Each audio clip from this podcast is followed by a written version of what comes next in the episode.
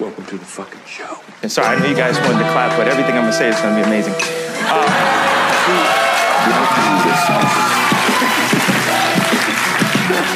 How do you pay, man? Uh, if you don't write checks, how do you pay these guys? Straight cash, homie. Mama, there goes that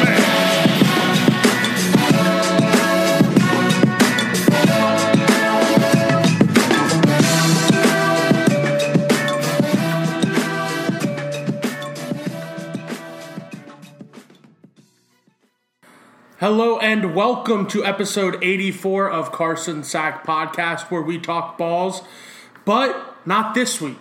There will be absolutely no balls talked about on this week's episode. Um, it's 84. I'm joined by my good friend Andrew Crum. I've been meaning to have him on the podcast for a while now.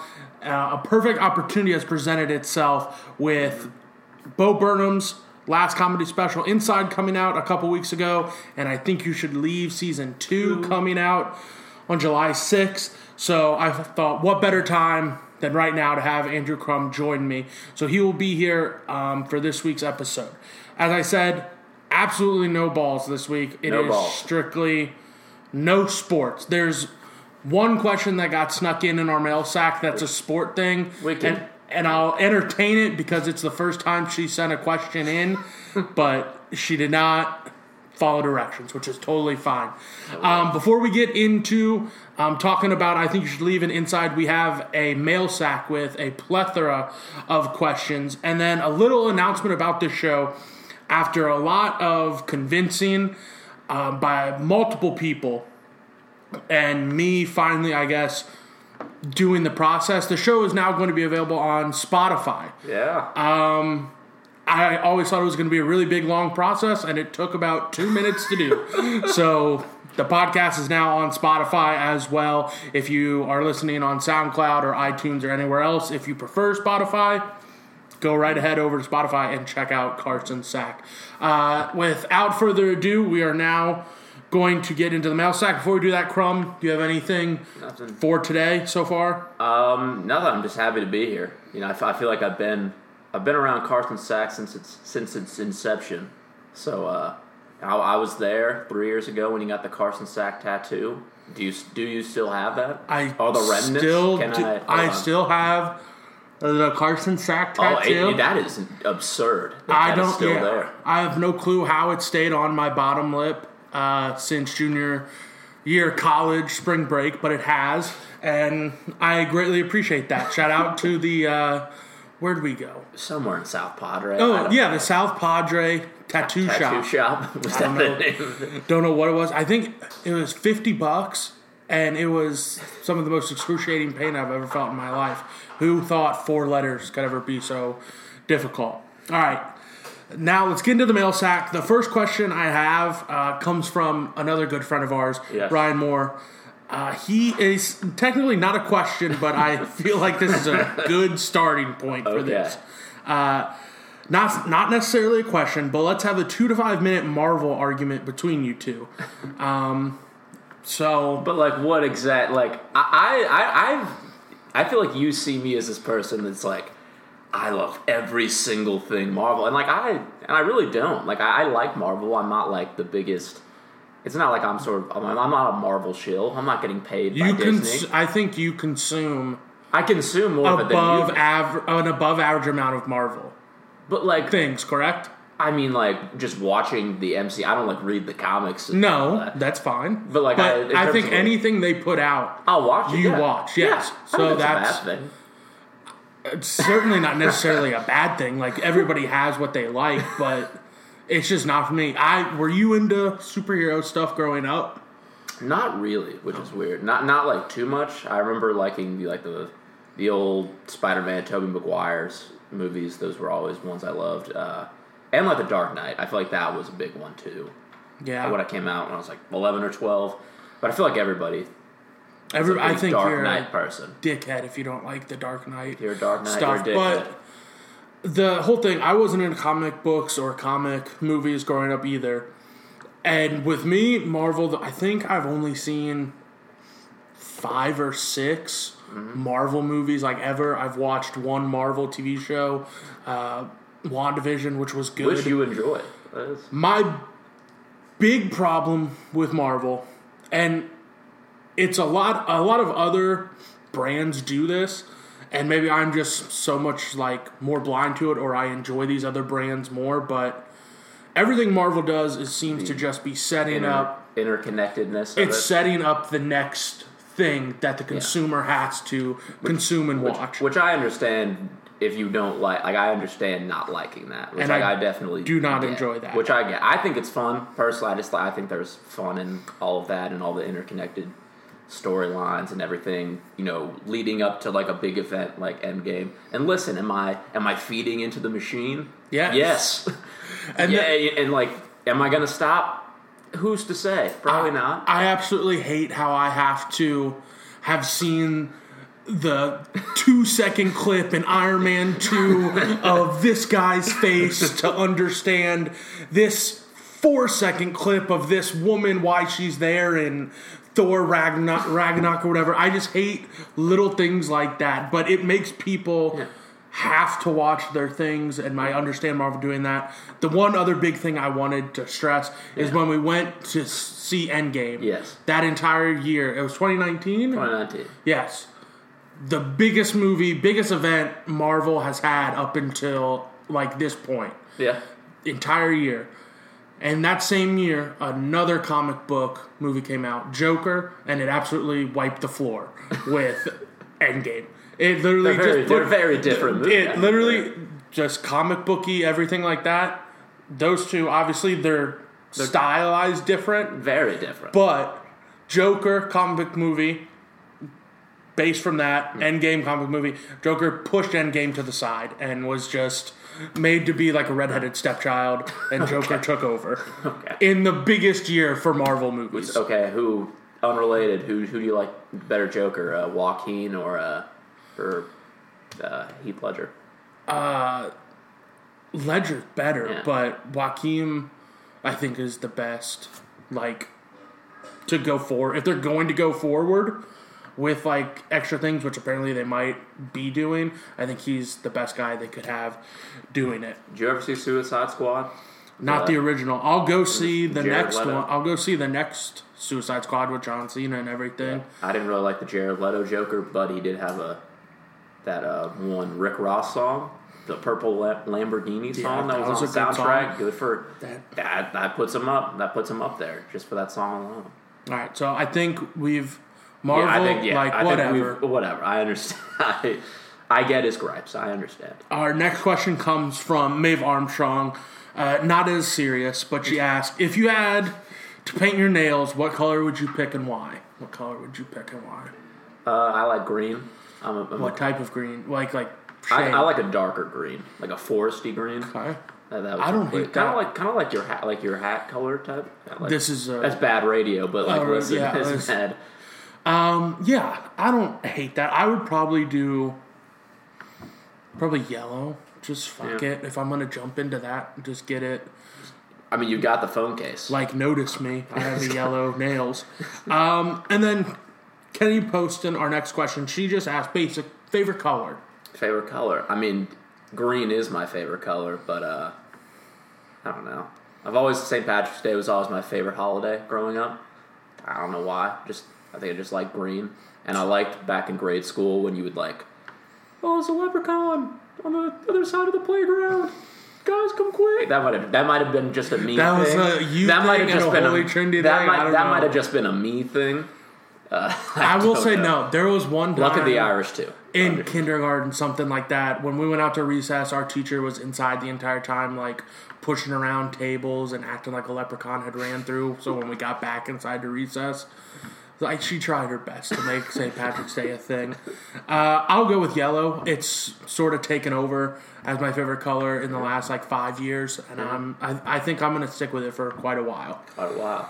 Uh, this next question, this is I'm very interested to hear your thing here. I can, Oh, yeah. if I had to guess, I bet you I could pick it Okay. for you. But Okay. Zach Berger asks, every food has the same health benefits. You can only pick one food. What are you picking? I guess he's But like, are, is this just like a generic? This isn't like a specific place. no, and I'm order, assuming he, like- it's like all you can eat for the rest of your life. He doesn't really ask or give that in his parameter, Yeah. but I'm going to make it that. So every food, same health benefit. You're not gonna So like you could eat all this, it wouldn't matter. It's not going to make you nothing like, huge. Yeah, nothing is gonna change. All right. What, what are you thinking? Uh, I'm thinking chicken wings, and I have a feeling. I know Do you what think you're I'm gonna going to be. I mean, I think with pizza you kind of have a trick because you can add so many of different toppings. You're like, oh, I want a basic pizza, I can do that. But if you want to have like the toppings of it, oh, I'm feeling like chicken, I can have a buffalo chicken pizza. I can have a barbecue chicken pizza. You can. You know, spice it up every time. You can change the sauces if that's allowed Uh, with I the parameters. I, don't know. Or is this literally just like I can only have cheese pizza?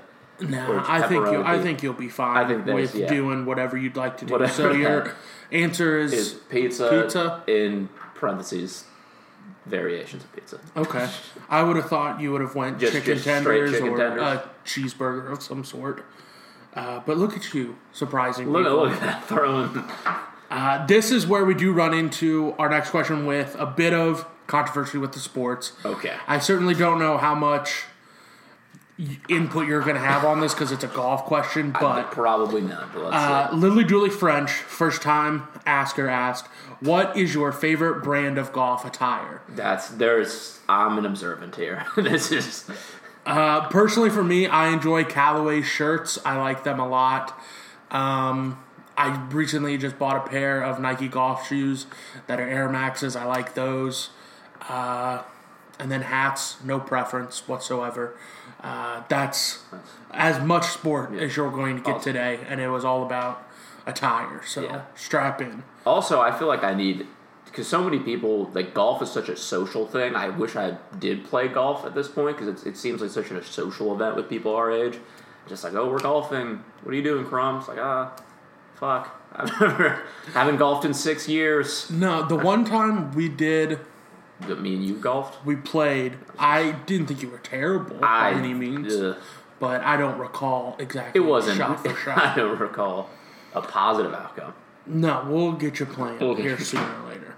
Um, our next question, we had to research this one a little bit. Um, comes from Molly Reesk, who asked, "If you had to fight one member of the Duggar family, who would it be?" And Crumb, I well, I looked at because I had heard it's like well, one of them I think was into child pornography. So we looked that up, and yeah, Mm-hmm. It was Josh. It was Josh. So yeah, that seems to shame be- on you, Josh. That seems to be the one. Uh, we will beat the shit out of you. We are anti Josh Duggar. Uh, and that's my answer and Crumb's answer, and I would answer. assume it's going to be a lot of people's answers. you gotta think. This next question, again, I don't know how much you'll be able to weigh into it specifically. Okay. But I would love to hear your answer. Emily Okay. Shank, uh, congratulations on the engagement recently. She asked, "Who do you like more, Stephanie or Claire?" That seems very. that, a- that seems very specific to you. that seems very specific at me, but I think there could be one situation that weighs into your answer well as that- well. That is true. So, based off that experience of Claire yelling at you for drinking alcohol that was given to you by someone else, I think it was given to you by me. Who's to say? Uh, or it could have been somebody else. But either way, I was unaware. unaware and was yelled at about drinking alcohol that he did not know was yours, which he That's all. vehemently uh, apologized for. Let's put this behind us. But so I'd assume you would say you got to pick I got Stephanie pick. or Claire. I'll, hmm. You know, I'll, I haven't been yelled at by Stephanie. I gotta go. So, Stephanie. so one, but that's the thing. She could yell at me tomorrow, and then like, all right, I could be right back, right back to Claire. Well, yeah, again, we appreciate you picking Appreciate sides you here. picking sides. Emily, to answer your question, just a beautiful question you've asked. Um, Stephanie or Claire? I believe Claire and I were much quicker to become friends after meeting uh, last year. I'd technically known Stephanie longer because of a redheaded ex that was a friend of mine. Um, you're thinking of one person that's a totally different person. all right. Uh, It's kind of all over. Uh, so me and Claire, faster friends. I would still say probably at. Oh, I guess I like Claire better a little bit, like a little bit more, just because we were more like it was easier to become her friend than it was Stephanie's. Stephanie, you're a great woman, and I look forward to us building our friendship once Claire finally leaves and moves to LA in about a month or so. Uh, our next string of questions comes from uh, another dear friend of ours, Michael Turner. Oh, let's go. He asks, "What mascot duo beats Buddy the Bat and the hellish Florence Y'all's Watertown ma- mascot in a tables, ladders, and chair match?" That's wow. so we, so we got Buddy and uh, The the, Florence, the Y'all's Florence Y'all's Watertown, Watertown yeah. mascot. I'm trying to think of some good mascots. Whenever I think of mascots, I always think of a big, big old red from WKU. Okay. What what's the mascot for like the the New Orleans team, the Baby Cakes? Who are you talking about? It's there's a New Orleans team. There's a minor league baseball team because those are both minor league teams. So I was trying to think of like the my. There was one that was like the uh, the New Orleans Baby Cakes, and it was like a big baby, but like Mardi Gras themed. Okay. Oh, so like what? Okay. So you, if that's the case, what? Who does the baby cake fight in this? And like Oh, who like does who? Big Red fight in that? Baby like because they're going to be paired off. It's Yeah, not that's, going to that's be two true. on one Um, I feel like, like that. Big Red and Buddy would be, Okay. and then Water Tower versus Big Baby Cakes. Which I don't even know if this is a real mascot, to be honest. I, may could be, be, that. I may be. I don't hate it. I do not hate it. the first place my mind went was the Michigan State Spartan Yeah. and the BYU Cougar. I'm also th- I'm also thinking of the uh, what's the mascot from like the Philadelphia Flyers? That fucking Gritty. cra- crazy gr- gritty. Grady, yeah. Gritty could put up some, or the Stanford Tree. Um, I think could put up could just really freak some people the fuck out. You know, I'll take. Yeah, I'm fine with the Stanford Tree, but I think in a turn of events, Yes, Buddy the Bat and the Stanford Tree could be in cahoots.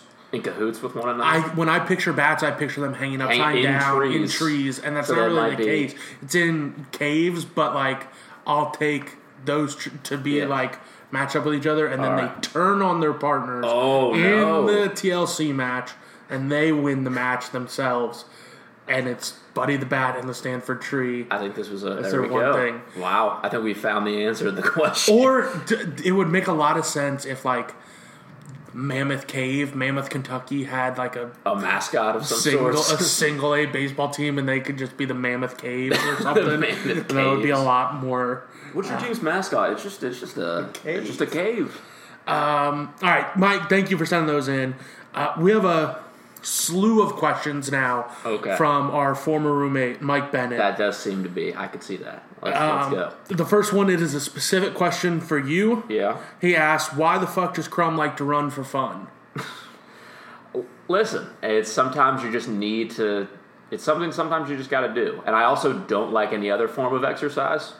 Uh, lifting weights was never. It's just never my thing. I feel like I'm too late to do that now, unless I like just do have like my own home gym, which I could probably do. I don't know. I, feel- I there's too much insecurity when I go to the.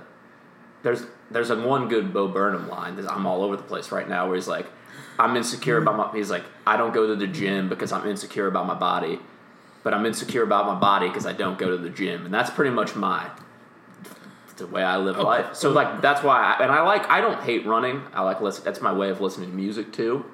I think that's a big. If uh, I think the middle ground for you is if you were to live in an apartment complex that had a gym in it, they're normally smaller, not We do, as we, crowded. we do have a small gym here, which I probably could. Yeah. but it's it's maybe I'm just lazy. That's Okay. probably that's probably the, the stronger answer there. Uh, his next question is where uh, where is your and Crumb's next big adventure going to be? I'm referencing the trip to California. The trip to California, which if listeners aren't aware of, was a time Quite a time was in our life. Uh, Crumb and I were very fortunate enough to take a I forget 11 day, 13 state, over 2,000 mile trip across the country from not technically across, Yeah. but Louisville, Kentucky to Arizona State, then to Newport Beach, California, and then Grand Canyon back around. back there. Uh, Went to Colorado, walked a trail. yes, we did, which May was a fantastic time. May have caused an avalanche. Who's to say? Uh, visited the Blue Hole, which is a beautiful sight to see, no matter what day of the year. If you're ever of the year, if you're ever going through New Mexico, you might as well Blue stop. Um, there's been ideas thrown around. Nothing's ever been set in stone. We've mentioned wanting to go to Halloween Town in, In Oregon? In Oregon, yeah, we feel like we've seen a. De- I feel like at least we've seen a decent amount of the states that we would have to drive through to get there. yeah. I mean, obviously we did not see Oregon, but that would be a very fun thing. Uh, north like northwest, I think would be a cool area to visit because that's one I feel like it's not like a once in a life, but that that's so kind of in its own zone in the country where that that'll definitely be one.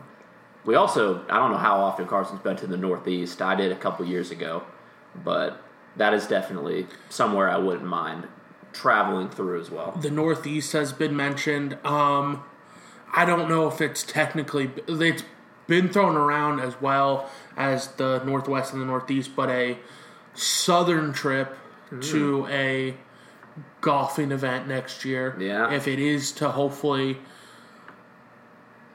like come to fruition, that would be a lovely thing to go back to Oklahoma and through some of those states.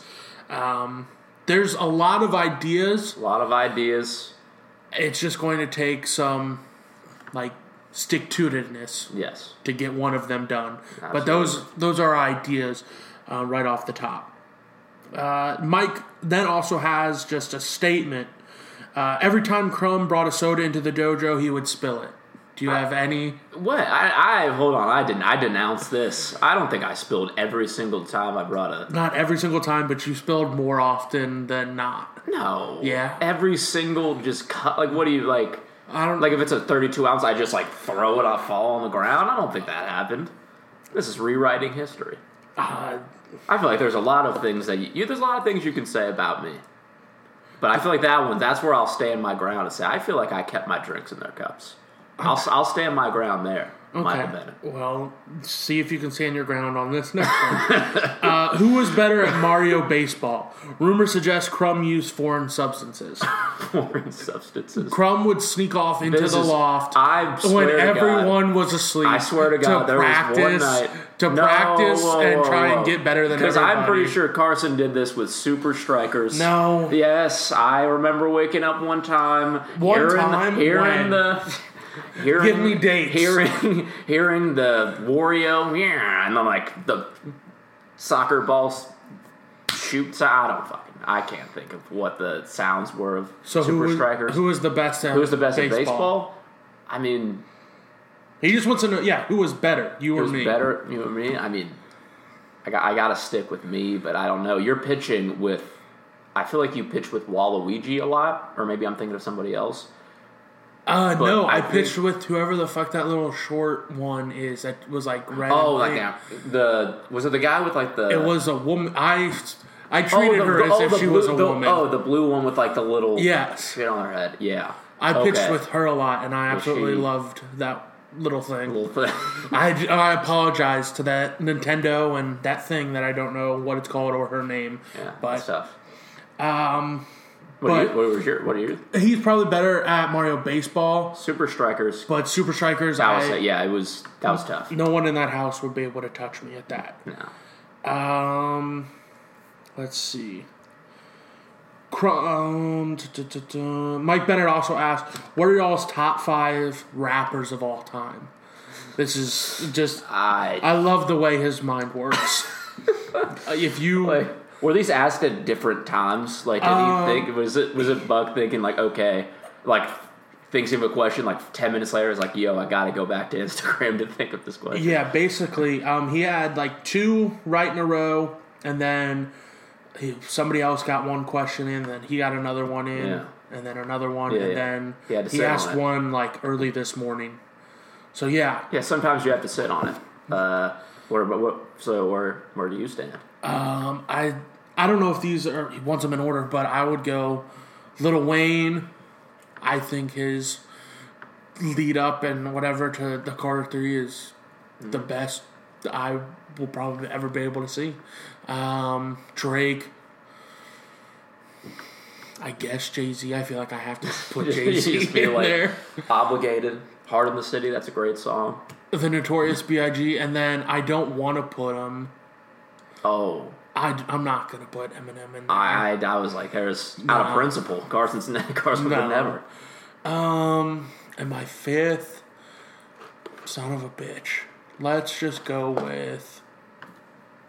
Let's just beat you. Uh, you know, no, fuck it. I'll say, rapper wise, Andre three thousand. That's was okay. So that's what I was going to start mine with because like I just love Outkast. Although shout out to Big Boi, feels like people forget about him in that conversation of talking about Outkast and greatest rappers because Big Boi always held his own. Um, I'm gonna try to think of it. Uh, Biggie is also another one where like I try not to be like, oh, I listen to Tupac and Biggie like all the time, and like I, I don't, but I've, I feel like Biggie is the one that I've actually like listened to as I've gotten older. I, I feel like through you because you used to play these like old Biggie remixes, like the one Yeah. party in the USA, Biggie Smalls remix. I prefer the Notorious B.I.G. to Tupac just Yeah. about every day of the week. So yeah, I good answer there. And then you got three more. Three more. Um, I'll have Kanye as an honorable mention because I don't think he's like one of the greatest rappers, but I think like when it comes to a rapper making music, I think he's he's has some of my favorite albums. Uh, I feel like I should include somebody newer. I I probably include Wayne too. I'll probably say Eminem. Sorry, but I got Eminem up until up until two thousand. he got like nine. clean and Listen, fixed his rap- life a little bit. Uh, and then I'm debating between Drake or Kendrick because Drake, in terms of his like longevity and how he's been able to like be literally the top rapper of the last like 11 years without really slowing down, is pretty crazy. But also, He's changed a Yeah. decent amount too. I mean, you Yeah, see what he does now, sort of doing more of like the trap rap influences and stuff to stay like current and everything. I appreciate him at least trying to stay current and everything like that. Except when he tries to sound British and everything, I don't get that. Um. Uh, Then I'll go. I'm, I'll just go Kendrick. Then I feel like I should switch it up a little from yours. Also, we won a Pulitzer Prize. Pretty wild. which is good for him. Pretty Uh, he still did not win the Grammy though. Macklemore did, Which is which is great. Good Which for is Macklemore. good. Shout out the heist. Uh, what are those? Uh, thrift shop.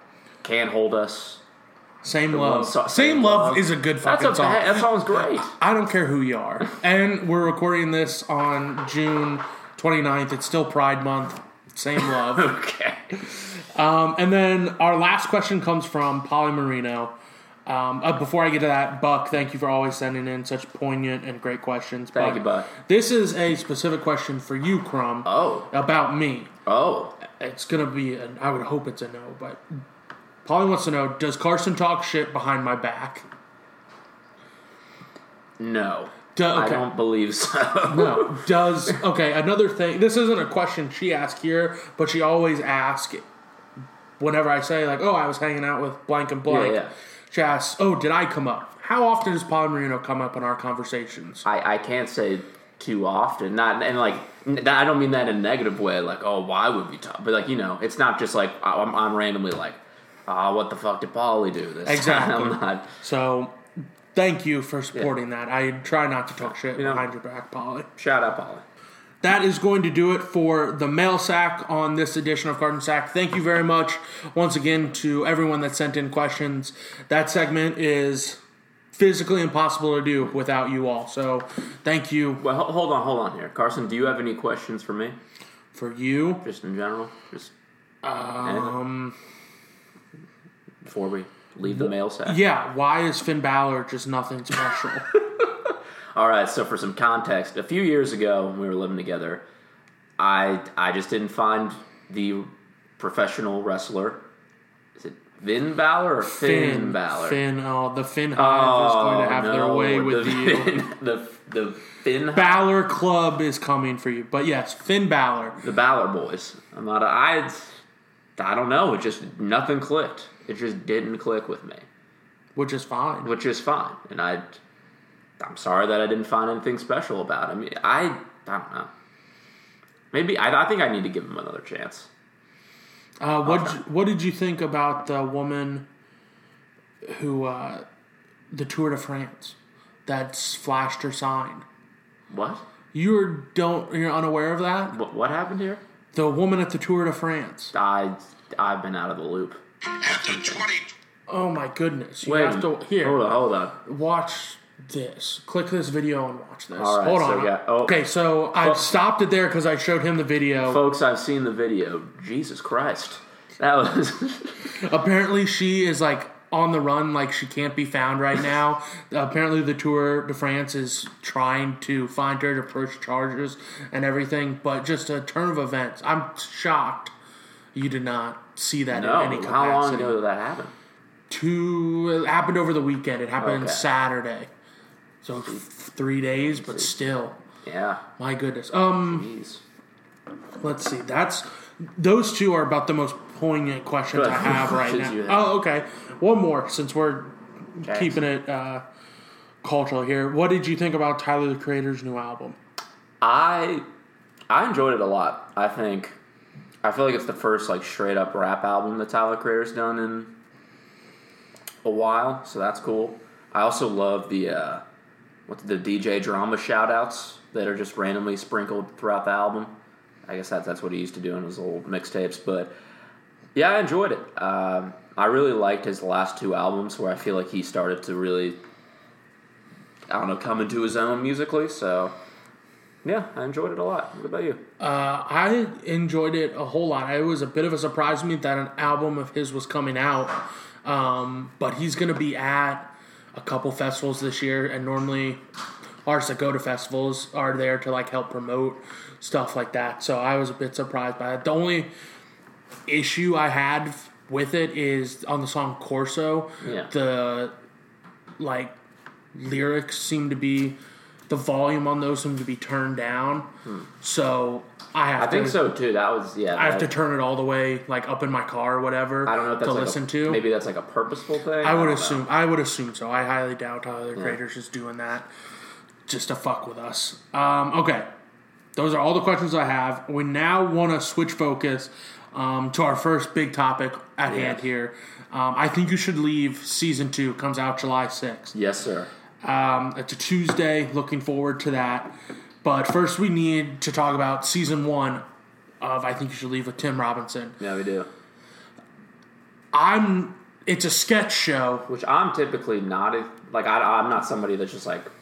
I don't think anybody does this anymore. But No. like turning into Saturday Night Live on like a Saturday night, like yo, I gotta watch this sketch show. No. And I did like Key and Peele a lot. Like there's a lot of sketches there that I liked, but I don't think there's been a sketch show that I can think of uh, other than this one that like in the last two years has still like I still quote it pretty much at least once every few days Yeah. in some capacity.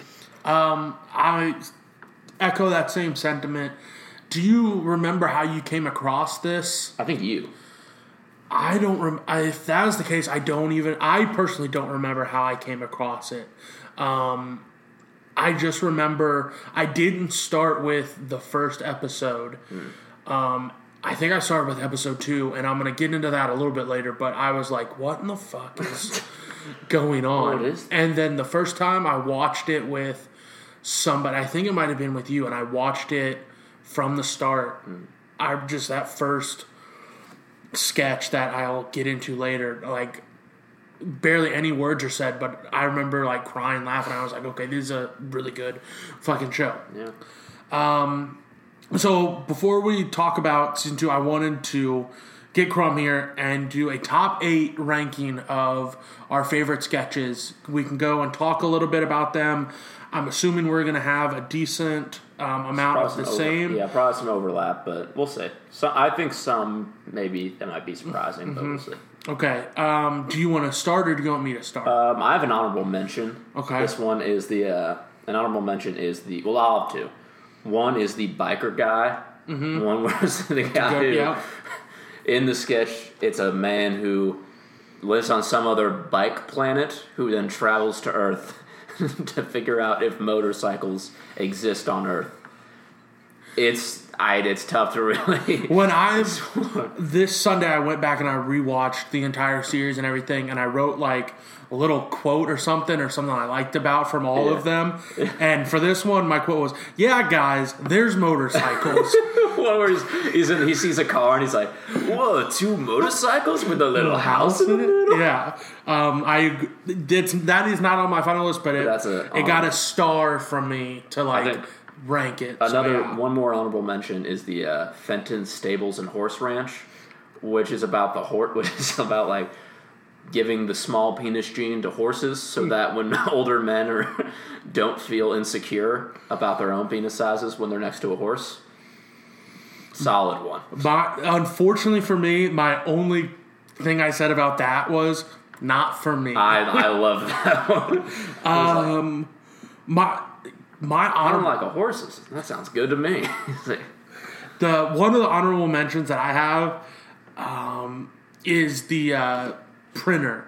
The Santa yeah, came yeah, yeah, early. the Santa came early. I was- thought that was really good. And a big thing that I think you're going to see through my list or whatever, but, um, and maybe crumbs that I just want to harp on here is Tim Robinson was good about like writing things and casting things that even if he's not in it as like the guy of the show, his name's in the title, it's still funny. And I think they did Yeah. a good job writing for different things and casting talented and funny people I agree. um, as their own thing. So, right, so- with that being said, do you want to start with number eight?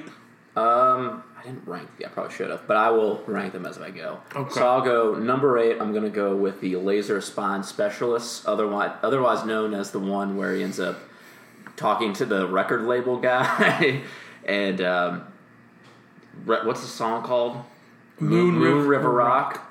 Moon River. It's like I'm trying to think of some lines from that. Can you think of any lines from that? Because I'm trying to think of specific one, or the ones where he's like at the very beginning of like this laser spine specialist when he's talking about like I can pick my son over over my Yeah, head. Like, he's- Come here, you little bug. Come here, little fuck! I'm gonna get you over my head like a big boy.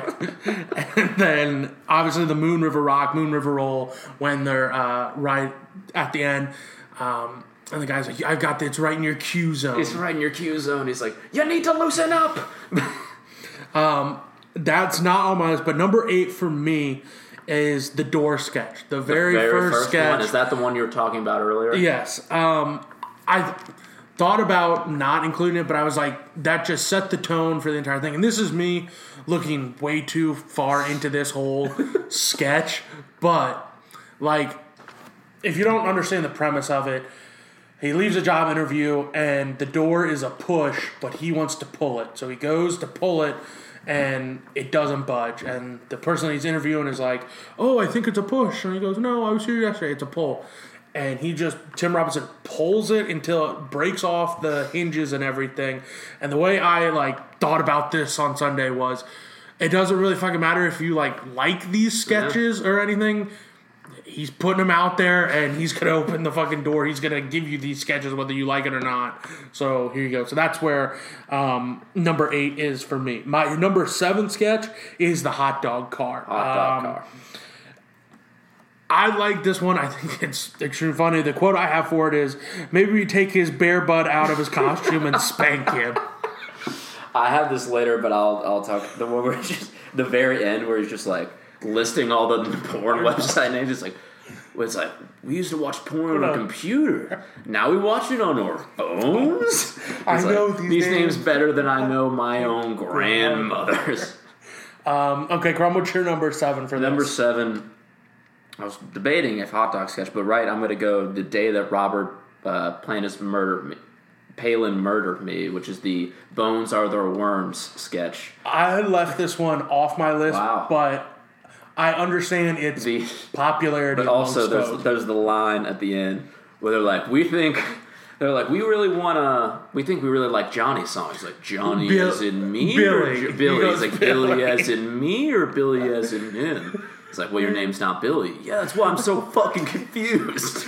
the song what i that's a great quote and then what i also liked about this one is uh the guy from entourage billy walsh he's the musician like the lead singer Oh, is- oh. in that and everything so i was shocked to see nice. billy walsh make an appearance here um but yeah unfortunately that did not Yeah, find its way onto my list but the bones are their Other money, and other worms. So, do I do my number six now? yeah go ahead do your number six Uh, I'll do the hot dog sketch because I think every reason we gave. Mm-hmm. It's solid. The memeability of that one too. Like it's even if you have never watched, I think you should leave. You've seen that like we're all trying to find the Find guy who did this this. in the hot dog suit.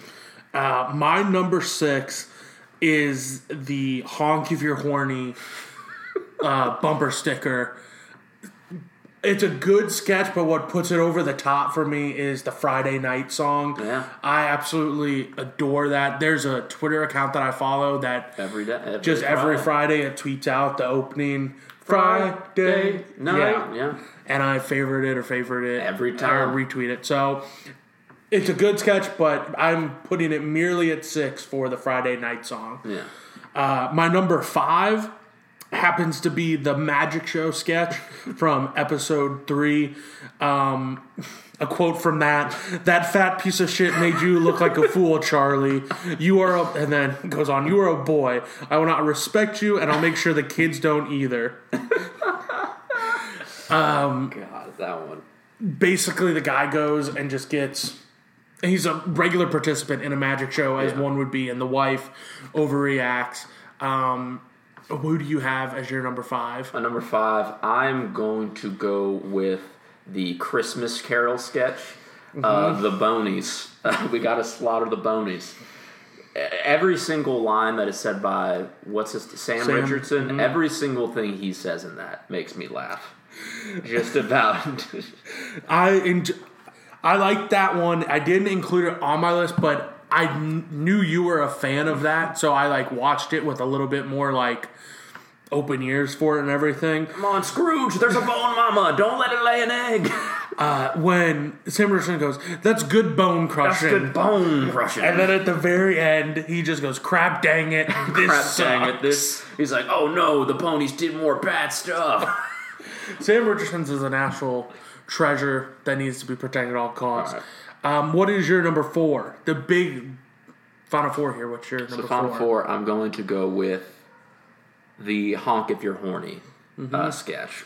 Honestly, one because of the uh, like the Friday night song, and the one of the funniest little parts is when he's getting he finds the stash of porn magazines and his trunk, and he's like, "Hurry up!" He's like, "I've seen a lot of these." And then they just like hug at the end. Like, "I'm sorry, man. Like I didn't, I, I didn't know what came over me." Well, the guy freaking gets out of his car the, the run, funeral. the run that he does is one of the funnier things I've ever seen in my life. Uh, so Carson, what's your number four? Number four is the old man flight with another national treasure, Will Will Forte. Forte. That that one has never fully resonated with me as much. I think I, still love it though. That that was for the longest time my favorite sketch. Um, the old man is trying to get revenge on a now thirty something year old that when the thirty year old was a baby was crying the entire flight. To the old man was going to see Buckingham Palace to make the soldiers laugh. Was the reason he took his flight um, the quote I had from this one when the stewardess asked him, the old man, to go to his new seat because he's in the wrong seat, and the other guy standing there and goes, "Oh, that's a good idea. Move in the direction I'm headed." um, and then the cry the old man just has is just absolutely terrible. Um, big fan of basically anything Will Forte does. Yeah. So glad he got to appear here as the fourth. Uh, my third sketch that I rank is brunch with the girls from episode one. yes. Um, maybe one of the most quote like quotable ones. Eating hog shit with these sacks of shit. Yeah. It was like what it? Sunday fun day With with, these these, pig pig, dicks. dicks. Hog shit snarfing contest. It was like Sunday fun day with these pig dicks. It was like golfing down pig dicks, and they're like, "Wait, are we the pig dicks or are we the meat?" That was one. It's in episode one, and I remember when we watched that, or whoever I watched that with, with the first time watching with uh, extra people, it was something that we just couldn't like not cry laugh at. So it was top three for me for sure. Who's your number three? Hold on. So number three, I, I I I had one that I was gonna have, but I think I might have it as an honorable mention. If that's okay, I want to throw my honorable mention here first. Okay, That's go okay. ahead. Is the Bozo did the dub sketch? I, which I I love that sketch, but like I the more I think about it when I compare them to all these, I just I had it like on my list of general sketches. But the fact that this guy that the the main character of this uh, sketch was like I well, well but that uh, it's like I don't know any YouTube videos, so I'm going to create my own, and they're just like like dude, what is this? Like, this this video was uploaded six, and hou- had- six hours six ago. hours ago and has one view. He's like, yeah, have you seen it? It's hilarious. And then I it's very clearly the guy Who in the made it. meeting, in the thing. Yeah. He's like, ah, I hope I don't jack off. I hope no one goes home and fucks. no, this mom." this is what Bozo was saying. This is what he wished They're he like, they're have like, wait, is it is it Bozo? Or are you doing this? Like, no, Bozo did the dub. It's like, all right. Uh, but but anyway, my number three is going to be the um, the old man in the the, the board The meet- focus the, group? the focus group sketch.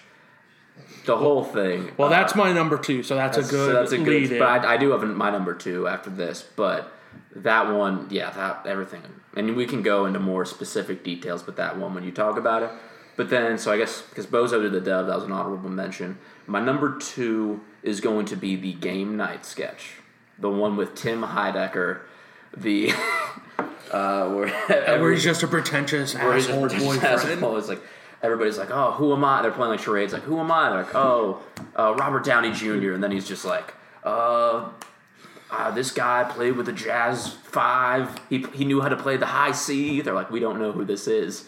It's like it's Roy Donk. The only quote I have from that is, I mean, he's no Roy Donk. Where she starts, they're just like. We'll just act something out. She starts like invisibly playing an instrument. He's like, oh, she's like, oh, I love what she's putting down. and then your record collection is quite meat and potatoes to start off the entire sketch. And then I forget the miso soup or whatever soup, where like, oh, gazpacho, gazpacho soup. and it's supposed to be cold and it's room temperature, and he acts like it's burned in his mouth. If you if, Oh, God. if you're expecting something to be cold and room temperature, it's going to burn your mouth. Uh, okay, so my number two, which you said was your number three, was the focus group with the old man. Um, quite possibly the best cameo in the entire series Yes. was I believe his name's Ruben. I follow him on Instagram. I watched an interview where Tim Robinson was saying that this guy was just a regular casting thing. They didn't put any like specifics on what they needed, just like an old guy. Old guy. And Ruben showed up and absolutely killed it. Um, the best. I don't even want to like spoil Yeah. anything with this. I really just implore you to look up this sketch on your own Yeah. and watch it because I think it is That- that's a good way. Good way to one of. It's obviously the second best on my list, but Mm-hmm. could have been number one on anybody else's. Uh, what is your? Are you gonna go number? Because I we went. Yeah, I can go number yeah, one yeah. now. So my number one, uh, unequivocally, is "Baby of the Year." My number one as well. from episode one. Um, again, Sam Richardson, National Treasure. Uh, a quote I have from this is "Fuck you, Harley Jarvis." Um, we have a certified chode on our hands, Little and, can. and his father didn't need to do the oral. and then the whole entire in memoriam segment. He's like, in memoriams don't usually show how they died. Shut up. Um, do you have anything else you want to say about that Every- number every- one? It was like, I just love that the fact that the doctor's name is Doctor Skull. I was I just that was a funny name. And then he felt so bad. He's like, "It's okay, doctor. You're still a good doctor." and then the friggin' person that comes in to try and shoot Harley Jarvis just like, throw it away. This yeah. is stupid. So season two, that does it for our ranking. Season two Yeah. comes out July 6th. Are there any? Do you have any other sketches that you can think of? Because I was I was thinking of the one where it's uh, him and his like wife or girlfriend, and it's the nachos, and he takes a little bit of the nachos. It's just the one part where he's like pretending to act like he doesn't know what he did. To the one he's just like, what?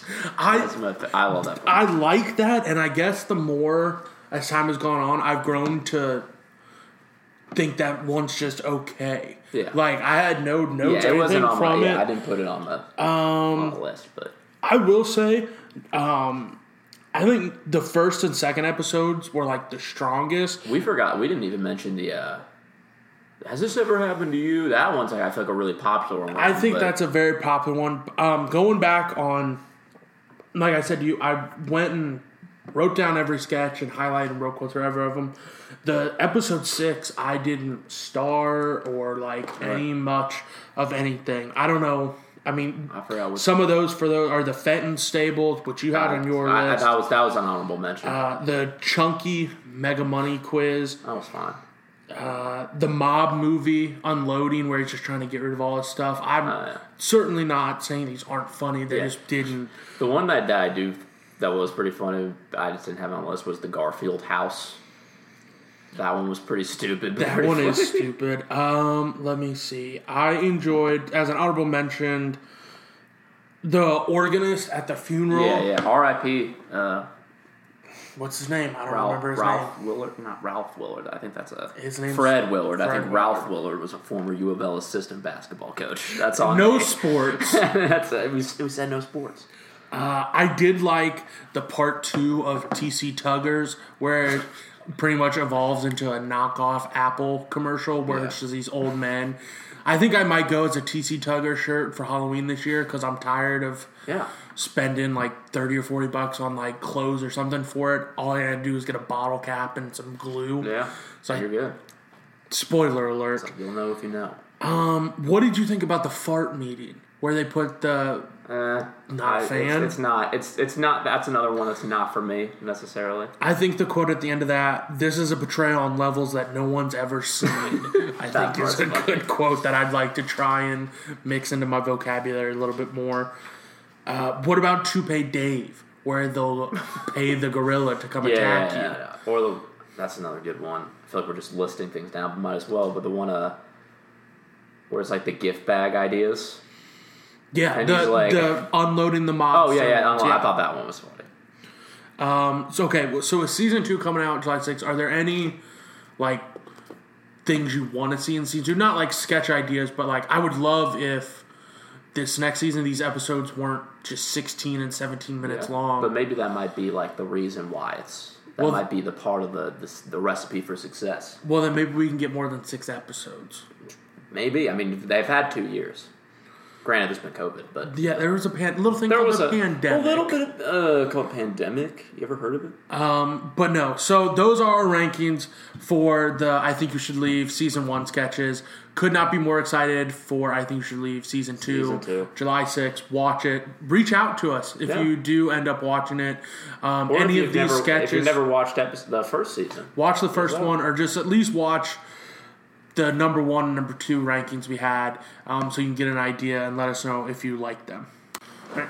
We now shift focus from I think should leave to the widely loved. I've not seen a bad review for it. Um, Inside the Bo Burnham, his third Netflix special. Um, open up to you. I know I've been a big fan of Bo Burnham for a while. I know you have too. When's the first like memory of his love, like viewing his content or um, jokes or anything? I probably I knew of him probably back in like 2007 or so when he was like making songs. But I would say like the first time I really did, there was a vid- music video for his song "Words, Words, Words" when I was in mm-hmm. like the eighth grade. And I think from there, that's when I started following him, and and it really started to pick up when he was like re- started making all those big vines. He had uh, Zach Stone is going to be famous. Mm-hmm. That first episode Underrated. is on YouTube. I watched it. Underrated show. Couldn't find any other episodes anywhere except iTunes, and Yeah. I had to buy. I should probably buy Yeah. ten bucks, but under a severely underrated show. um, and uh, yeah, I mean, like I think ever since and that special because he got can that show got canceled after like a like a couple weeks, which was unfair. I think it was ahead of its time. But uh, yeah, and then his what special, and then ever ever since then, you know, he's been cranking out good content. Uh, the Make Happy special, he directed a movie, and and that movie also- is awkward as hell. Eighth but, grade. but it's a very after being around because I've been working with middle schoolers here, being around those kids, it's like, yep, he pretty much Nailed it. he nailed it. Um, So piggybacking off that, at the end of his second special, the Make Happy, he and I don't know if it's said or anything, but the first thing that I noticed or whatever is at the end of that second special, it goes from the special being performed to him walking into a room, Yeah. and that same room Is what is used for, for the the set of Inside. And just for context of Inside, if you have not seen it, it is what Bo Burnham put out, made himself. He wrote everything, directed everything, did the lights, edited, sang, did everything on his own in what looks like a guest House, house-ish sort- type yeah. thing during the, pandemic. COVID pandemic, which um, before you get into any like specific breakdowns, just to be able to do and make something at this scale, to do everything by, by yourself, extremely talented um, to do everything on your own. So he deserves um, all the praise he gets for that type of thing. I couldn't imagine trying to go and do everything as detailed and as, as high quality as he did on something like this. Um, I'm honestly having some trouble where to start. Um, The first thing it opens with is Daddy made you some content. Open wide. Uh, yeah, open wide. The only note I had for this was I like it a lot, and it's a nice opening. That's that's with me as well. I think that's. I think it's a solid opening and kind of sets Mm-hmm. the, the scene. I, and it's been to set even more scene. It's been five years since his last comedy special, so uh, we'll get into a little bit more why it's been five years Yeah. since that. But just as like a opening and a hey, I'm back. I'm back. Daddy made you some content, is a hell of a Hell way. of a way. to reintroduce yourself. Um, I, we're not going to go through each song and everything. We can, Um, we can hit if there's yeah. certain spots. I'd like to. We're going to do our top four songs and things like that. Yeah. We'll start with honorable mentions. Um, who do you have? Just if you have any honorable mentions off the top, if you'd like to go ahead. Um, let me think. I I think as cer- in terms of a song, this is my favorite song, but I think the visuals for this one are insane. It's the white woman's Instagram. Mm-hmm. I didn't have it in my like top five songs that I enjoyed, but the uh, amount, the attention to detail he has with all of those shots Mm-hmm. are insane. And I also like when his songs have like those serious moments where it's like comedy and then just kind of how like the Instagram because the for people who haven't seen this the uh, the people who have the, the whole thing is shot like they're all the Instagram photos are like the On same the square, the ratio. four by like three on the four by square, three square and then there's a brief moment where that square that square like fades away and it's just like the actual person who is taking these pictures making them seem like their life is this great thing where in reality they actually give this small moment of like what they're actually going through. I always think that's something cool that he does in his songs. Yeah, that is a highly ranked one of mine Mm-hmm. um, for a lot of the reasons you Yeah. just touched on. Um, one of mine that it doesn't find its way into my rankings, but the uh, Jeff Bezos That two songs he does that like are a minute each or so. I don't know what prompts him to like bring up Jeff Bezos or anything like that.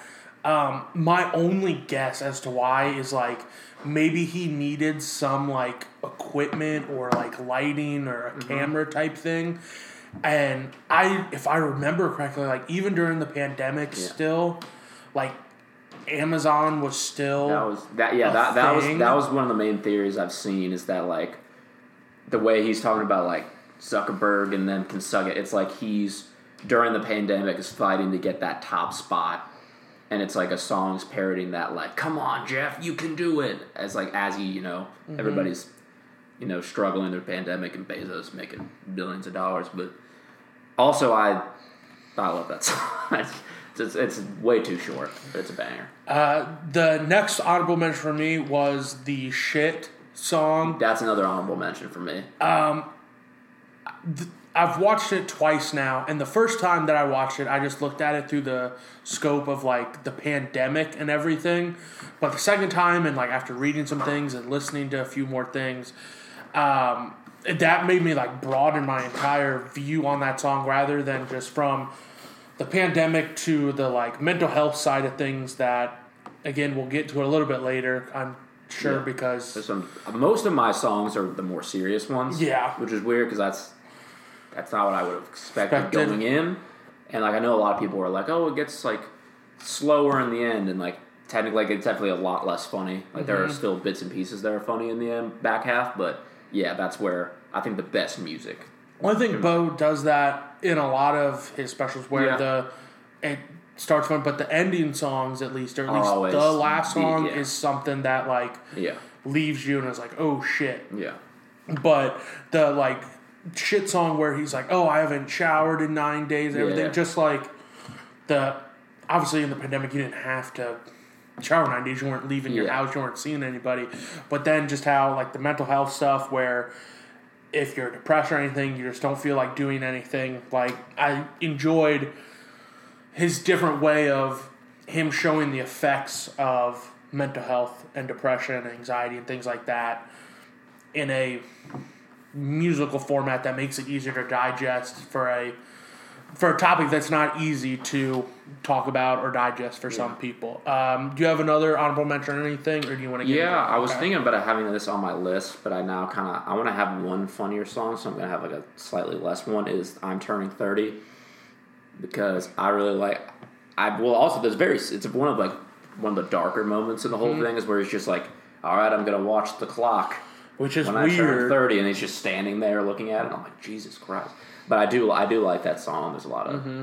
different lines that I like. Uh, the whole like my stupid friends are having stupid, Stupid children. Yeah. Stupid fucking ugly boring children. It was obviously we are not thirty yet. We're Yeah. so twenty four. it's not as relatable, so maybe but it i've seen people that like we went to high school and college Yeah. with that are like getting engaged and like buying houses and Yeah. living with significant others there's a It- relatability. there's it. relatability that is very uncomfortable sort of Yeah. about some of what he brought up so Uh-huh. gave me the willies a little bit um All right, so you wanna? yeah i'll start so the number four song for me that i have Oh shit, I had five. Do you want you can do five All right, throw throw five real quick. Um, you can do your four too. My fifth one would probably be the social brand consult. It's not a song. It's not a song, but that is a great. but the social too. brand sketch where base and it's very well done. Where the premise of it is like in quotes from it are what are you selling? What do you stand for? Who are you? Yeah, who are you, Bagel, Bagel Bites? Will you support wheat thins in the fight against Lyme He's like, disease? the question is not will you buy wheat thins? Yeah, uh, it's basically just like, why do these companies feel the need to make statements on Yeah. everything and make their stances Yeah. clear on everything? And is it just for brand awareness and like all this other stuff? Yeah. And it reflects on us as well as consumers. Yeah. Like, we're at a point now where why do we feel the need yeah. for a fucking bagel bites or Yeah, meat like- thins or like It makes me think of, and then the brands who do it are so they don't really know what they're doing, and then you get like the uh, that Raiders tweet. So that fucking was bad. yeah. that one was tough. well, like The Burger King one, women belong in the kitchen. Dot dot dot. If they want to, that is. It's like that. What are you doing, Burger King? And then, like, speaking from like a little bit of experience of seeing like the backlash and everything, like I worked social media for Papa John's a little bit, and like for Pride Month this month, Yeah. we changed our avatars to like our regular logo, and then there's a Pride flag in the back. Like, I have no problem supporting Pride and everything, and the Papa John's company did some things like to educate and tweet out things about um, Yeah.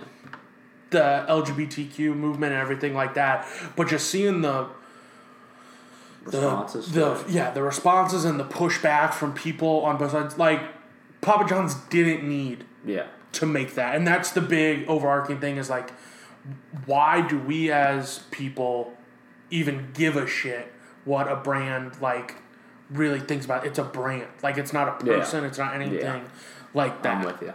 I Um, was like, tell J.P. Morgan that they are against racism in theory. um, so that was my last minute number five. Who's your number five scat? five, song? five song. I'm gonna go the first technical song because I I feel like it's a good not only with like the first song is a good tone setter. I think like the first, it's like I feel like he always kind of has like a big opening song and the comedy song Mm-hmm. I really liked, and I also there are also aspects of that song that come back later, um, like later down the, Mm-hmm. line in the show and like other songs. So I feel like one of those songs is going to be on your list. If I know what I'm talking about. Potentially, but yes, I, and then there's some really funny the parts where he's writing on the board, and if you screenshot it, it's like comedy equals tragedy. It's like tragedy equals time, or like comedy equals time, and it was like time equals money, Money. money plus time time equals. It was like money plus nine Nine ele- plus ele- time yeah. equals funny, or like it was like nine eleven plus money equals funny. the that isn't on my list, but like some notes I had for that were it's like in the song he says healing the world with comedy, yeah, but it's the one thing I can do like while I'm still being paid. Yeah, yeah. And having like all this attention on me, so it's like it's like oppression, income equality, Yeah. the the other stuff. And so it's like, I, I do think Bo has like the right intentions and everything, but Yeah. at times I imagine he just feels like, well, why? Like, if this is all I can do, I'm still being paid for it. I'm still Yeah. the center of attention. How much of a difference am I really Yeah. making about everything? Um, so that was your number five. you're what number- was your number four? My number four is going to be. It's going to be all eyes on me, which maybe that's maybe that's low. That's but, uh, extremely low. low. I, I do like that song a lot. I guess it's just like I don't know. I think I think of some of these other songs and the replayability for me. But however, the All Eyes on Me EDM remix. If if you haven't checked it out, it, it, it's great. But I don't. Yeah, the song, especially in the song as itself, because you have like a three minute break of him talking to the audience, that kind of slows it down a bit and maybe prevents it from being a little further. But I do like what he's saying during that part. But I don't know. It also feels sad. He's like, this is like the lowest point of him. And I do, what I think is cool is that it feels like it's kind of, it's like he's referencing the last songs of his old specials in a way. Like it's like the way he's kind of like, it's a similar style to the song as like the the this, the ending song from his last special, like the Kanye rant one. It feels like it's kind of mirroring that, and I really like that one. So all eyes on me comes a little bit later on mine. I'll talk a little bit Yeah. more about that. Um, my number three, my number four song, excuse Yeah. me, uh, was "Welcome to the Internet," and I think the most poignant quote from that is, "Could I interest you in everything all, of the time?" Um, a little bit of everything all the time. Apathy is a tragedy, and boredom is a crime. Yeah, Uh, it is wild to think and when you put it as like simply as that the internet becomes such a dumbed down type thing but to think of the vastness of the internet with everything and just how easily accessible it is all of the time um, just how and in the song he lists all the different type of like different things you can do on the internet like how to build a bomb Yeah. like all this other just anything you want is readily available at your fingertips which is like at every single moment. Yeah, good and bad at the same time and i think he does a good job presenting the good and bad of it um, if you listen there's all, interviews and yeah. stuff out there with him where he talks about just the internet in general. the internet and how it plays a part in like the younger generations Mm-hmm. and how it's basically kind of fucking ruining the Yeah. younger generations and i think he illustrates it extremely well yeah, um, in this song. I know you probably just did songs, so this won't come up. It's sort of another. Um, is it when, sketch type it when he's like laying down and he's talking about? It's- or- it's not that. It's when he's just sitting there, and it's very on early on in the special where he's like, like, "Can anybody, just shut, the, fuck, up?" and then he's like, "There's like, hey, Bo, you're not shutting the fuck up," and that's true. But and he just cuts away. it just like I, I want to talk about that a little bit where like everything anybody can comment on Every single thing. every fucking thing and most and everybody of the time can hear it uh, every time. most of the time almost everybody not everybody but Yeah. the amount of volume of like replies about something. If there's a Yeah. controversial thing, just mm-hmm. take like the capital thing. Yes. I don't want to get into all that, Yeah. but just the amount of volume of tweets and posts and everything that comes from that, it can feel like everyone is saying something. Yeah. And to build on that, it goes into where he is like reacting to his own to, reaction. to his own reaction, and it just gets bigger and bigger and bigger and bigger in the show, uh, the special, and it becomes distorted. Yeah. pretty much where you can't understand anything, and that's basically what That's basically that's Twitter. Twitter fucking is, where you start at this one thing, the one video of Bo Yeah. talking about that, and then somebody will tweet Yeah. a reply to the original tweet, and then mm. that's Bo Yeah. reviewing that, and it all just becomes so loud and messy, and you Yeah. can't find the one fucking point. And that's pretty much, and that's the thing that's interesting. Somebody, I saw somebody on Twitter who said this, but like how Twitter is different from like Facebook or like other platforms where you can kind of stay within your own limits of like what you see. Like, sure, sure there are going to be outside forces that are going to try to like advertise to mm-hmm. you and kind of create a bubble. Twitter, if you say one thing, anybody can retweet it. Every any single person that you don't even know, unless you're like privated, mm-hmm. anybody can see that. Versus on Facebook, you're typically going to be with your a group of people that you know. Mm-hmm. It's a lot less likely for your post to or what your thoughts on something to be exposed to that big of a level. Mm-hmm. So that's I don't know, potentially bad. Not potentially, it It's bad. basically is bad. Okay. And I felt like not guilty, but like I spend a decent amount of time like on social media and like hearing how Yeah. Bo talks about uh-huh. social media. Like Oh, fuck.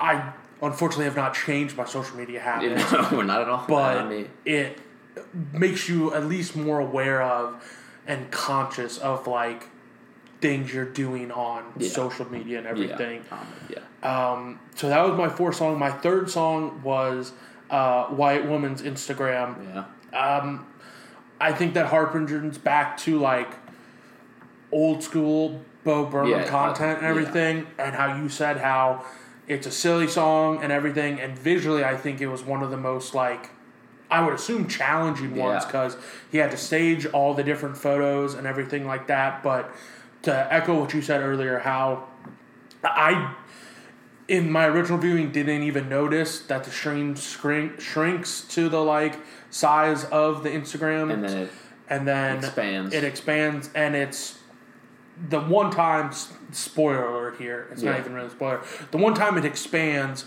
and it opens up to what I assume symbolically he is saying like Yeah. is real life Yeah, it's like the one brief Yeah. moment of being real that people are seeing. is like on the anniversary of a ten year death of the parent. white woman's um, Mom. mom and talking to her through an Instagram post and everything like that, and basically saying that that's the only time we're real. And obviously, with Instagram, you can put out a persona or curate your post and your stories to make it seem like you're living one life when on the other hand on the real part of life you Yeah. might be actually struggling and everything which Uh-huh. that's not new to anything but bo i think does a No. good job illustrating that through camera Yeah. work and the And song it's always another thing that's interesting that I think of like people, and I, I'm probably with us too, but like how on like on Instagram you can go from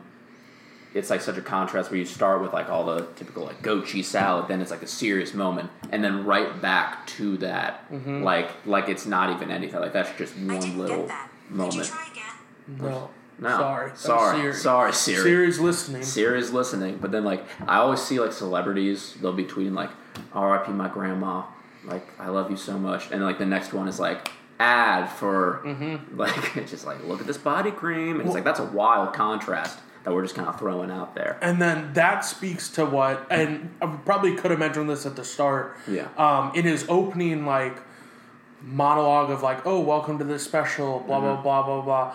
He, at the very end, he goes, "I did this by myself. Like the transitions aren't going to be great," and it just Mm-hmm. Cuts off right, right in the there. middle. I feel like so many of these sketches and songs and everything are presented in a way where it very loosely mimics like a timeline Yeah. of some sort on social media where it's just presented as like each individual thought and like some of kind of them are yeah he just jumps around from like sketch to song to like serious to funny Like the, stuff uh, like that like the transition from like the unpaid intern song. Mm-hmm. It's like and then it goes right to that uh, cut scene where he's reacting Mm-hmm. to himself. so All right, that the discussion. third song for me was white woman's instagram what was the third song Uh, for the third song for me is a dark, a, a similar like idea as that funny feeling, which is a very very sad song when you start looking into it. It's kind of him being like. I don't know. I feel like I, I don't know if I have the capacity to talk about the song, but it's like very. It's him listing all of these things. That's like, it's almost repre- things are representative of like the way he sees the world, and that there's like kind of like this hopelessness, or he feels like he's being detached from reality, and like he can't really believe all these things he's listening, whether it's like Logan Paul or just a bunch of stuff, and like that funny feeling of like is of him feeling you know disassociated from like everything that's going on right now, or or just like life in general, and feeling there's the one line in there that's like. Thirty thousand years of this, seven more to go, which I think 20, is rep- yeah. twenty thousand years of this, and that's referencing like climate change and all that. And it's a very, it's a song that I think is also just super catchy too, Mm-hmm. and it's just it's the one song that he plays on the guitar, and it feels like it's a very like raw song, and I, I, I like the aspect of him. It's kind of like a apocalyptic, we didn't start the fire type song. Mm-hmm. He's listing all of these different types of things. So I, I that song really struck a chord with me. I don't know if you have that song on anywhere. Or, It's not on any of my list. I understand why it resonates and why it's Yeah. important and everything, and I think you did a great job with it and everything. And it comes in that Yeah.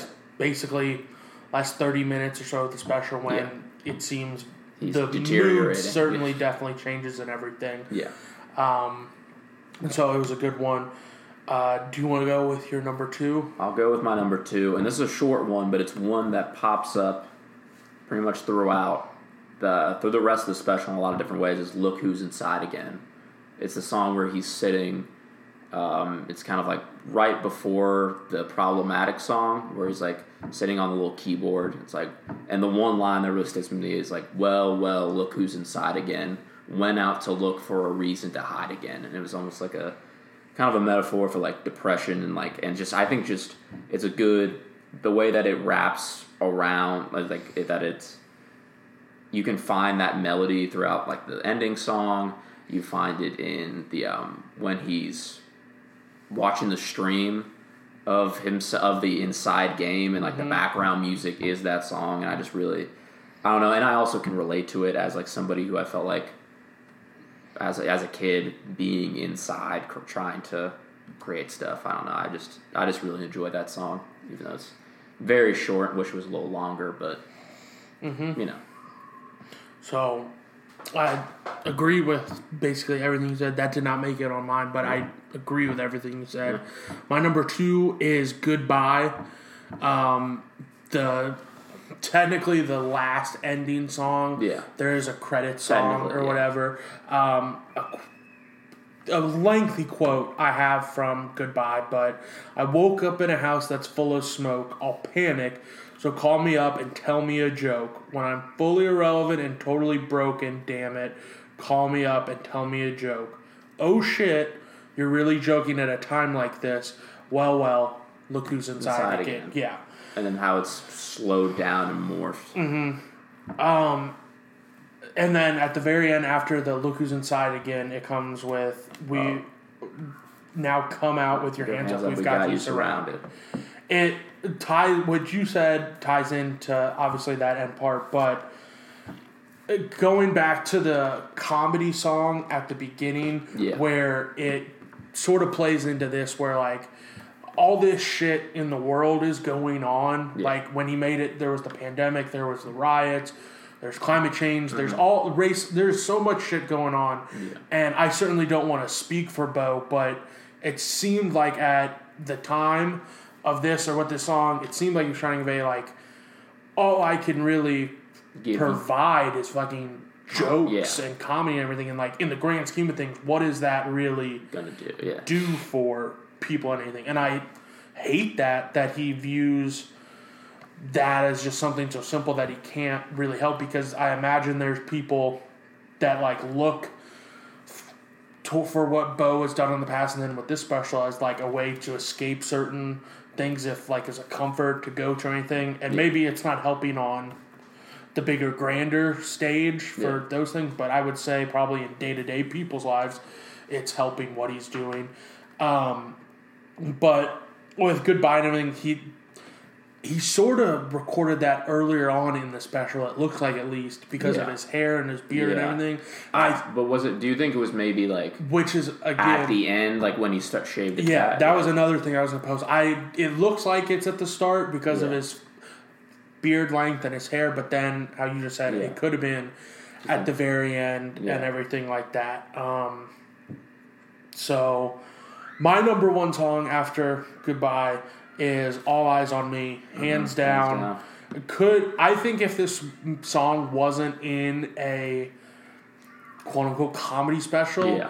like it could very well be like a top forty song. Mm-hmm. Like if you put Post Malone's Yeah. name on this and not Bo Burnham's, I think it could be a top And forty you added song like a trap beat behind it, or yeah, anything definitely. like that. Um, Also, just I, it's that's this is, and you can go deeper into the song too. That just the way his music has improved over the years. Yeah. because like it's not that his mu- songs were like bad back in the day, but it's like he's his singing voice is a lot better, and I think all the production value of it. It seems like he really like put his work in when it comes to making this. So, and it's it, it shows definitely on on all Mm-hmm. eyes on me.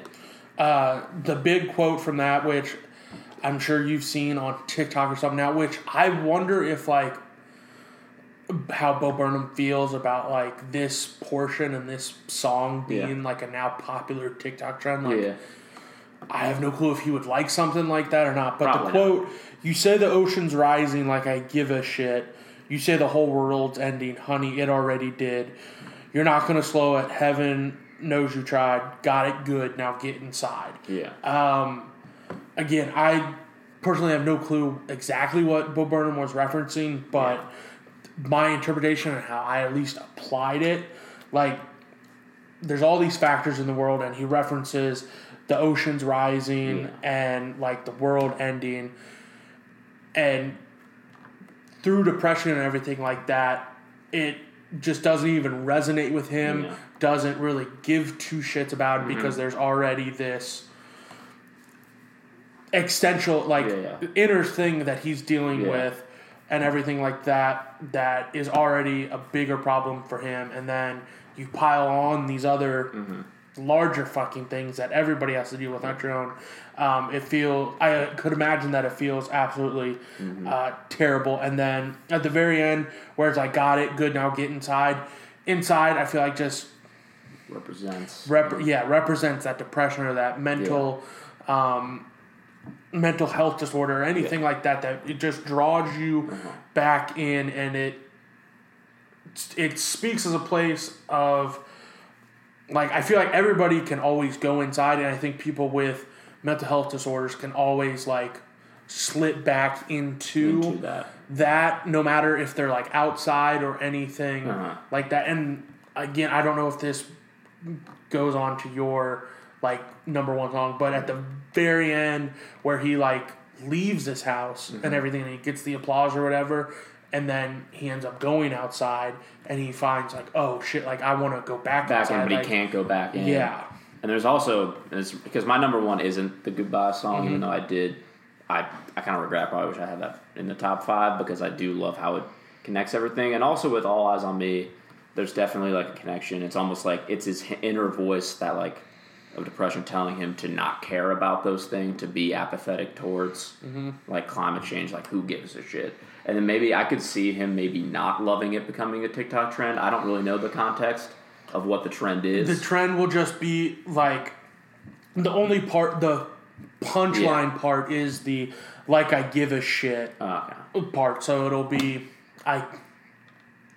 Oh, it'll be the one. One of them that I've seen is a parent loading their child into the Yeah. car, and it's like my kid telling me a 48 minute long story, and then the punchline is the guy closes the door and he goes like I give a shit. But like that's probably not. That's then that's probably just people taking the popular. yeah, which is fine, but I again, it would be interesting to see what Bo Burnham Yeah. thought about that. But um, in the middle of that song, between the first verse and the second verse, everything, Bo talks about how he took the five years off because he started to have panic attacks on Mm-hmm. stage and everything, and then he went and worked on himself these last five years.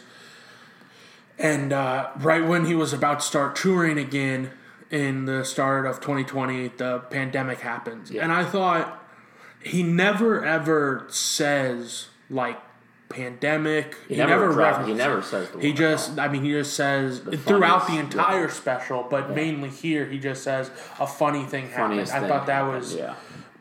I thought it was cool. he Interesting. I, I thought it was an interesting choice not to Mm-hmm. include like the pandemic itself. I thought it was Mm-hmm. a, cool move. but that is far and away my number one Yeah. song from this, and maybe my favorite Bo Burnham song Yeah, ever. Uh, what's your number one?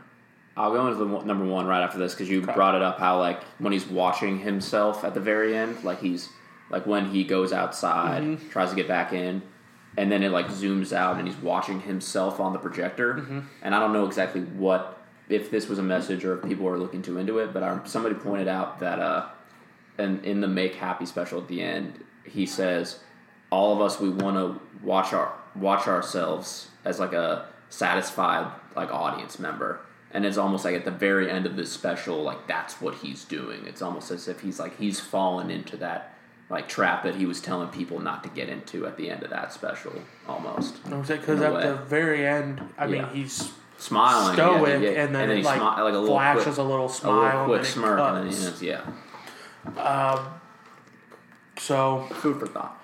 number one song. Number one song, you already mentioned it. Uh, Welcome to the Internet. I think it mm-hmm. just combines every single thing about Bo Burnham that makes him him. Like it reminds me of some of his, with like the theatrics. He sounds like a like a Disney villain basically, and it's one, it's catchy. Two, I also, it's pretty disturbing when you think about it. Just like all the, it's like here's a nine year old who died, and like oh here's take this Harry Potter quiz. Here's a no, the, what was the thing? He was like, here's pencil pencil drawings of all the different characters of Harry Potter fucking each other, and then like all of that. What Power Ranger are you? Are you? Obama sent the in- immigrants to vaccinate your kids. Like that's just, just uh, it's it's something that just like sticks in my head, and also the part where the song slows down. It's almost like he's seducing like the younger p- people to be like join the internet, to be like saying like you you and like kind of talking to them in this way that'll get them to join the Is internet. that is this in the song where he uh he talks about like the two year old playing like with mommy, the mom's mommy iPad? let you use your iPad. You were only two. That line, I'm like, oh Yeah, well, because I mean, certainly it did not happen with us, and like we're still like we don't know what the fuck that was. It was probably some child asking for his mother's iPad. Uh, But speaking to what I was saying, we weren't raised like that, but just to see how like online our generation is, Yeah. and then just through like how even more online the next generation is are. because seeing younger generations when you're like out to eat or like doing something if a parent doesn't want to deal with their kid they've got them like a tablet or they give them their phone to do stuff like it's Mm-hmm. Yeah. it's a very scary thing to think it, there's positives from it Yeah. from it for sure but there are major societal drawbacks that can also come with it that our generation is experiencing a little bit of it but the coming generations if things continue to progress Yeah. are going to the ramifications Yeah. be felt And even like- further And like, so like I've been teaching this summer, and like with some of these kids, their connections to their phones is just ridiculous. Like I've overheard kids be like, "My phone, like that's just what like gives me life, man." And I'm like, "What the fuck are you talking?" I'm like, "What? What do you mean?" And then it's like, if you take away their phone because you're not supposed to have phones out, it's like they they like shut down. It's like they're, it, it's t- it's hard to explain, but it's this like just connection to their phones that is and I mean considering how interconnected like the internet is, I don't know. There's no it's pretty impossible to break that chain. And like you I don't think it'll ever happen, but you just have to like try to teach young people how to Not have a not dependency. have a on- dependency on that technology. Uh, yeah, that's what you got to hope for. So overall, um, what did you think of the special itself? I, I mean, I it stuck with me, so that I'll give it that. And also, it's one of those things that's grown on me a lot more. I think it's the best music he's ever done. I don't think it's the funniest thing, but that's not. I don't think it's intention. No, it's certainly not the funniest he's and, done. and it's not. I don't think it's its intention, but I do think it's something that definitely captured. I think a lot of a feeling. And you know, like a lot of people were talking about, like, well, Bo Burnham, he's this rich, like he's pretty, probably a fairly wealthy guy. He's probably, I think he has a wife, or I think he has a fiance or something. Like, he's probably, is he faking this or is he not? But I think either, like, I think he captures like an ins, like a feeling that a lot of us have had, not only through this pandemic, but just like mentally, mm-hmm. everybody. And I think regardless of if you have money or if you're just a normal everyday person, I think it's captured that kind of feeling that everybody's had over the last year or so. Was- yeah, like I couldn't imagine. Uh, t- t- to speak to your point, how like about faking everything, I couldn't imagine working towards something for five years, and when I finally feel like I've achieved it, to like from him saying like I need this break because of the panic attacks and all this other And stuff he has that break. he takes the break works on his mental health gets to a point where he like feels like it is going to be fixed and everything and he feels comfortable enough to start performing again. To have all that be taken away and like that work certainly wasn't for nothing because it certainly probably has helped him in his personal life but to have the goal probably of being like able to perform again and to have that mm-hmm. ripped away after five years of work like i couldn't imagine the type of like anguish and a setback that could be like for somebody's mental health um, to piggyback off on what you said earlier too like going into it i was excited but i wasn't expecting anything Yeah. like this and after the first time i watched it i texted you asked you how you liked it or whatever And I, yeah, I was like, I liked it. I think I was also fairly hungover when I watched it the first time. But yeah, it was something that it wasn't what I expected initially. So like it threw. Me I just, I don't know. Mm-hmm. like was- I, I knew that i liked it yeah, but I knew I was gonna need like a couple days to like better understand what everything he was trying to say and his message about it and everything like that. And musically, I think it's his best yeah, by far. I he's done and everything. Um, and then I guess the other big question is: You think once everything open, Will everything opens back up, which it sort of I mean, technically is much, now? Yeah. But do you think he'll end up going on the road again anytime soon? My thing with that would know. be I don't know if he has more material like ready or anything because I did no clue when this Yeah. technically was finished and then how long he would have of a turnaround to write Yeah. or anything. Um, if I think I remember correctly, the first especially put out for Netflix what came out in 2013 and then his Yeah. next one came out in 2016. 2016, I think, So yeah. a three so if, at least if Bo Burnham wants to come back and he doesn't come back till 2024 like I'm totally fucking Fine. with that. I don't care about and if he continues to do other things like direct and Which he'll probably do. I think he seems to act that. and be in like the public eye like I'm for that and if he doesn't want to fuck if he if this is it like Bo Burnham's yeah. given me enough given me enough. daddy's given us Daddy's enough giving us the content. content, and I do wonder maybe if he did will like if he like toured this like just inside itself. I don't think he would. It might like defeat the purpose of like his that was him in that moment. But like I'd go. I'd I'd, I'd watch those songs being performed live. I don't think that would happen, or unless like not in this same context of Mm-hmm. like the show. But I I just want to see him live. I would love to see him live. Uh, do you have any other thoughts or anything about Bo Burnham's special or Bo Burnham as a I think we've. I think. I think. man. I think we've hit a lot. We've hammered the nail here, at least a little bit. Probably, we probably haven't gone as deep into it as a lot of other people, but I think we've gone I think for the fairly for us. I we went a little bit deeper than surface level, and if anybody else wants to Chime in, get deeper, do that on your own time and get back to us. We'd love to to discuss it for you. Uh, Crumb, do you have anything else just in general you want to talk about? You want to promote anything? I've no clue if you have anything. I have nothing to promote as of now. Uh, Oh, your brother's song. my brother's song, uh, yeah, AC Crash. And do you want to look up look it up on YouTube right now? It'll probably be on Spotify, Apple Music, whatever. In the next couple weeks, he'll be dropping music all summer.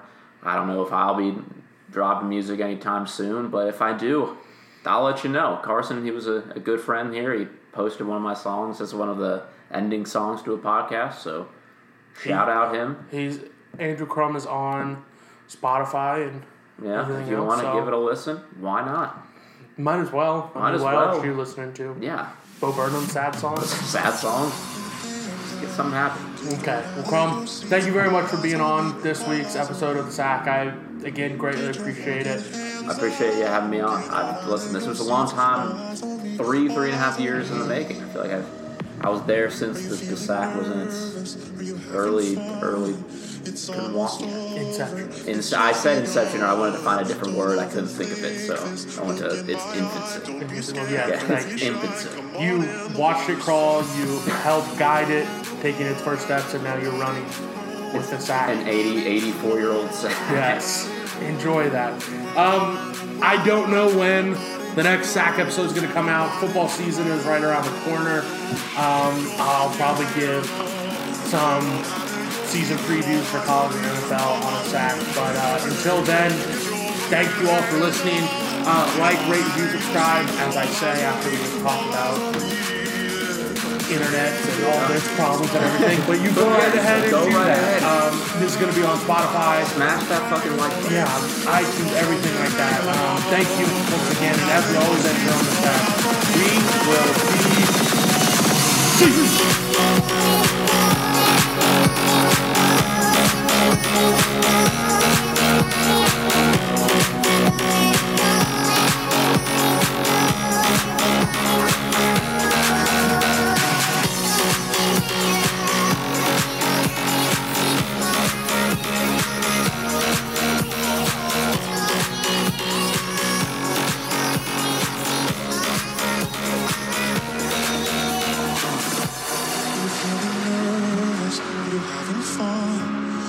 almost over, it's just begun. Don't overthink this. Look in my eye, don't be scared, don't be shy. Come on in, the water's fine. You say the ocean's rising, like I give a shit. You say the whole world's ending, honey, it already did. You're not gonna slow it, heaven knows you try. Got it good, not it.